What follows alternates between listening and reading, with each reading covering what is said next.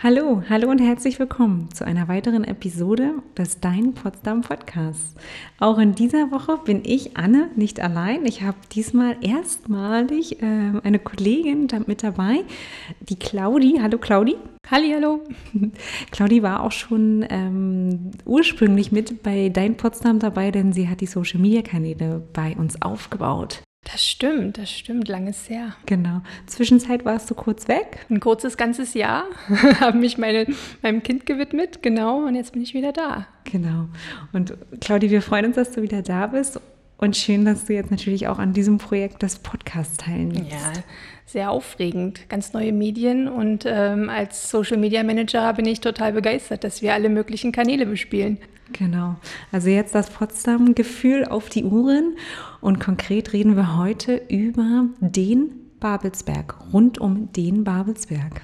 Ich bin in Babelsberg geboren und fühle mich extrem verbunden mit diesem Stadtteil und wohne jetzt auch wieder dort. Und ähm, in meinem Elternjahr bin ich ganz viel schieben gegangen mit meinem Kind und habe darüber erfahren, dass das Schloss Babelsberg auf dem tatsächlichen Babelsberg steht. Und ich dachte mir, ganz alle wissen, okay, es ist der größte Stadtteil Potsdams, aber dass es den Babelsberg tatsächlich gibt, äh, war mir selber nicht bewusst und ich dachte, das, das bringe ich heute mal mit. Okay, schön.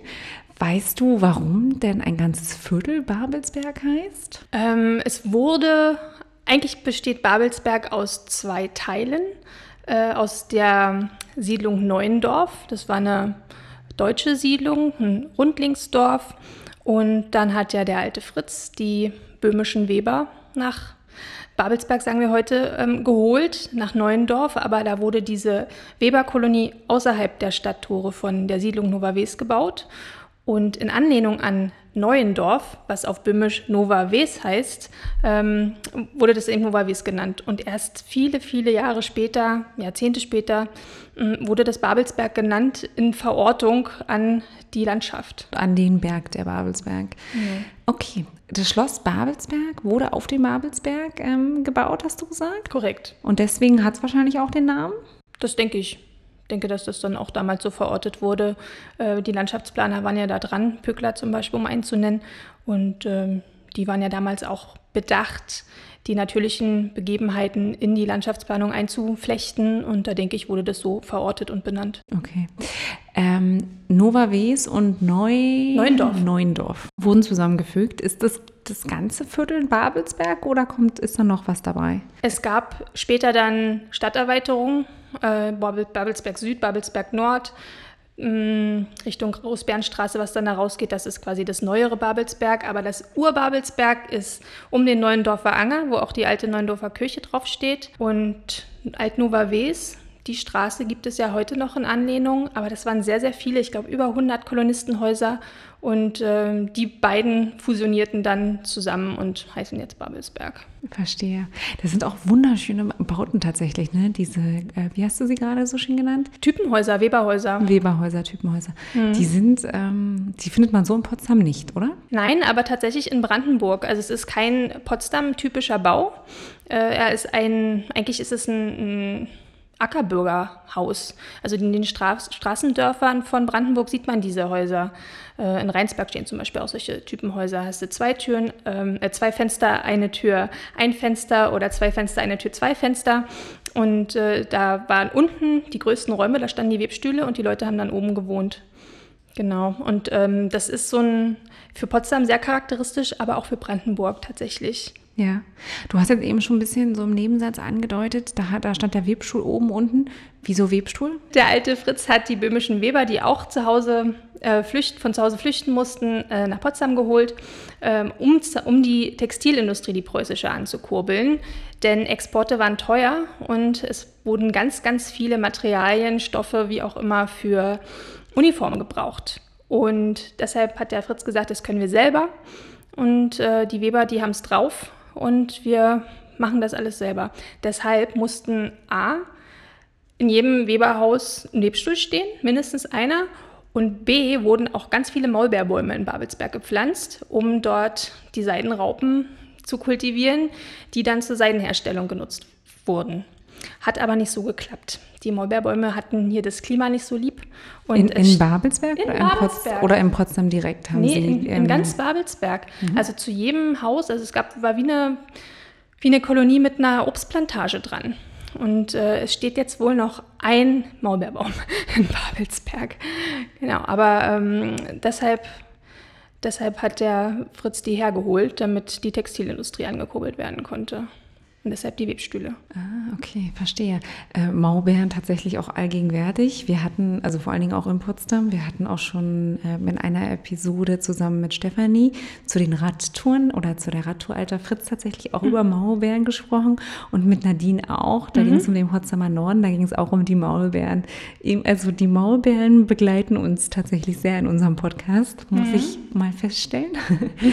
ähm, war denn der alte Fritz oder Friedrich der Große zu dem Zeitpunkt erfolgreich, als er die Weber geholt haben? Haben die tatsächlich die Uniformen für ihn so gewebt und die Textilien hergestellt, wie also es benötigt war? Am Anfang wurde noch Baumwolle verarbeitet, sogenanntes Cartoon wurde das damals genannt und wurde mit einem großen Berliner Cartoon-Fabrikanten zusammen ähm, tatsächlich produziert. Aber dieses Seidenprojekt war neu und ist wohl nicht so gut gelaufen das ist wohl gefloppt. Also es musste auch immer noch sehr viel äh, importiert werden.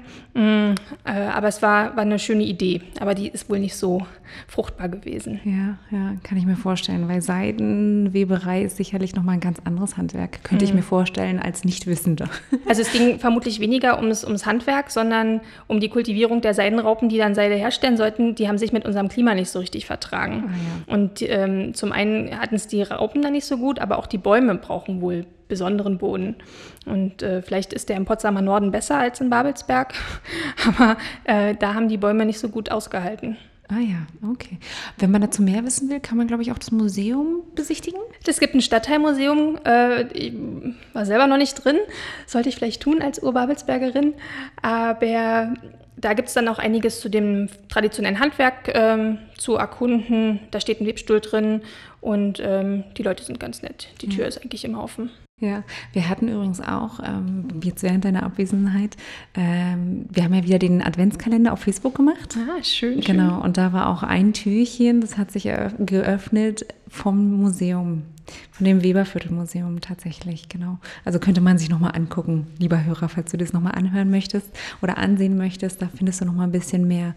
Denn da wurde sehr, sehr schön über das Museum auch gesprochen. Auf Facebook war das. Auf Facebook, korrekt. Okay, jetzt haben wir über das Weberviertel geredet. Ähm, ich finde ja gerade der Teil Babelsbergs, also Nova Wies, Alt Nova Wies, hat ein ganz eigenes Flair, ist sehr, sehr anders zum Rest von, ich würde jetzt mal Potsdam sagen. Ja, stimme ich absolut zu und deshalb wohne ich da so gerne, weil es sehr kleinstädtisch ist. Also auch der Gast, der Tourist denkt immer auch, die Häuser sind hier nicht so hoch und ähm, das Leben ist ein bisschen langsamer, es ist nicht so laut. Äh, es ist schon ein eigenes abgeschlossenes Viertel tatsächlich. So fühlt sich es auch an. Und der Babelsberger sagt zum Beispiel auch, wir fahren in die Stadt und meinen damit nicht die Innenstadt von Babelsberg, sondern wir meinen damit Potsdam. Also man fühlt sich schon ziemlich äh, für sich und ähm, für, abgeschlossen und das Flair ist total schön. Kleine Cafés, inhabergeführte Boutiquen.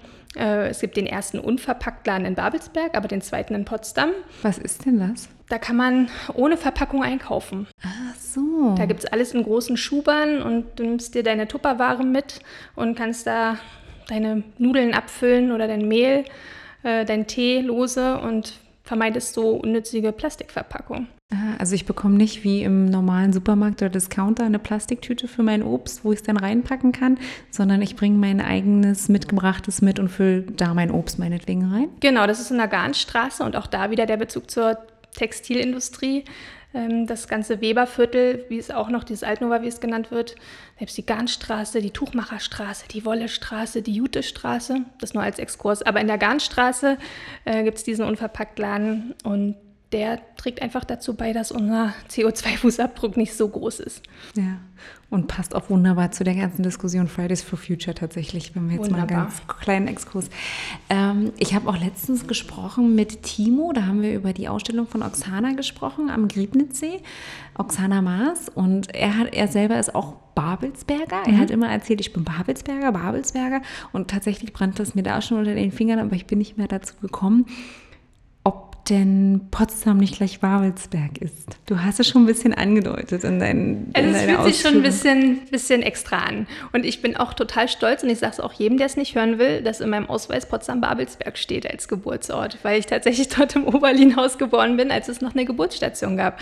Also anscheinend ist man da als Babelsberger noch sehr viel stärker irgendwie mit der Stadt verwurzelt und auch mit seinem, mit seinem Babelsberg. Und ich kenne auch ganz viele, die daherkommen und auch wieder zurückgezogen sind und jetzt dort ihre Familien großziehen. Also es ist sehr, sehr familiär und äh, auf allerliebste Art und Weise patriotisch.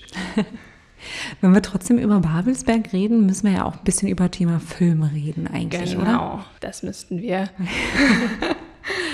Weil Babelsberg und Film geht ineinander über, auch wenn es jetzt nicht, also es ist jetzt, also es ist jetzt nicht gerade das Weberviertel an der Stelle, sondern wir reden von einem anderen Teil von Babelsberg. Genau.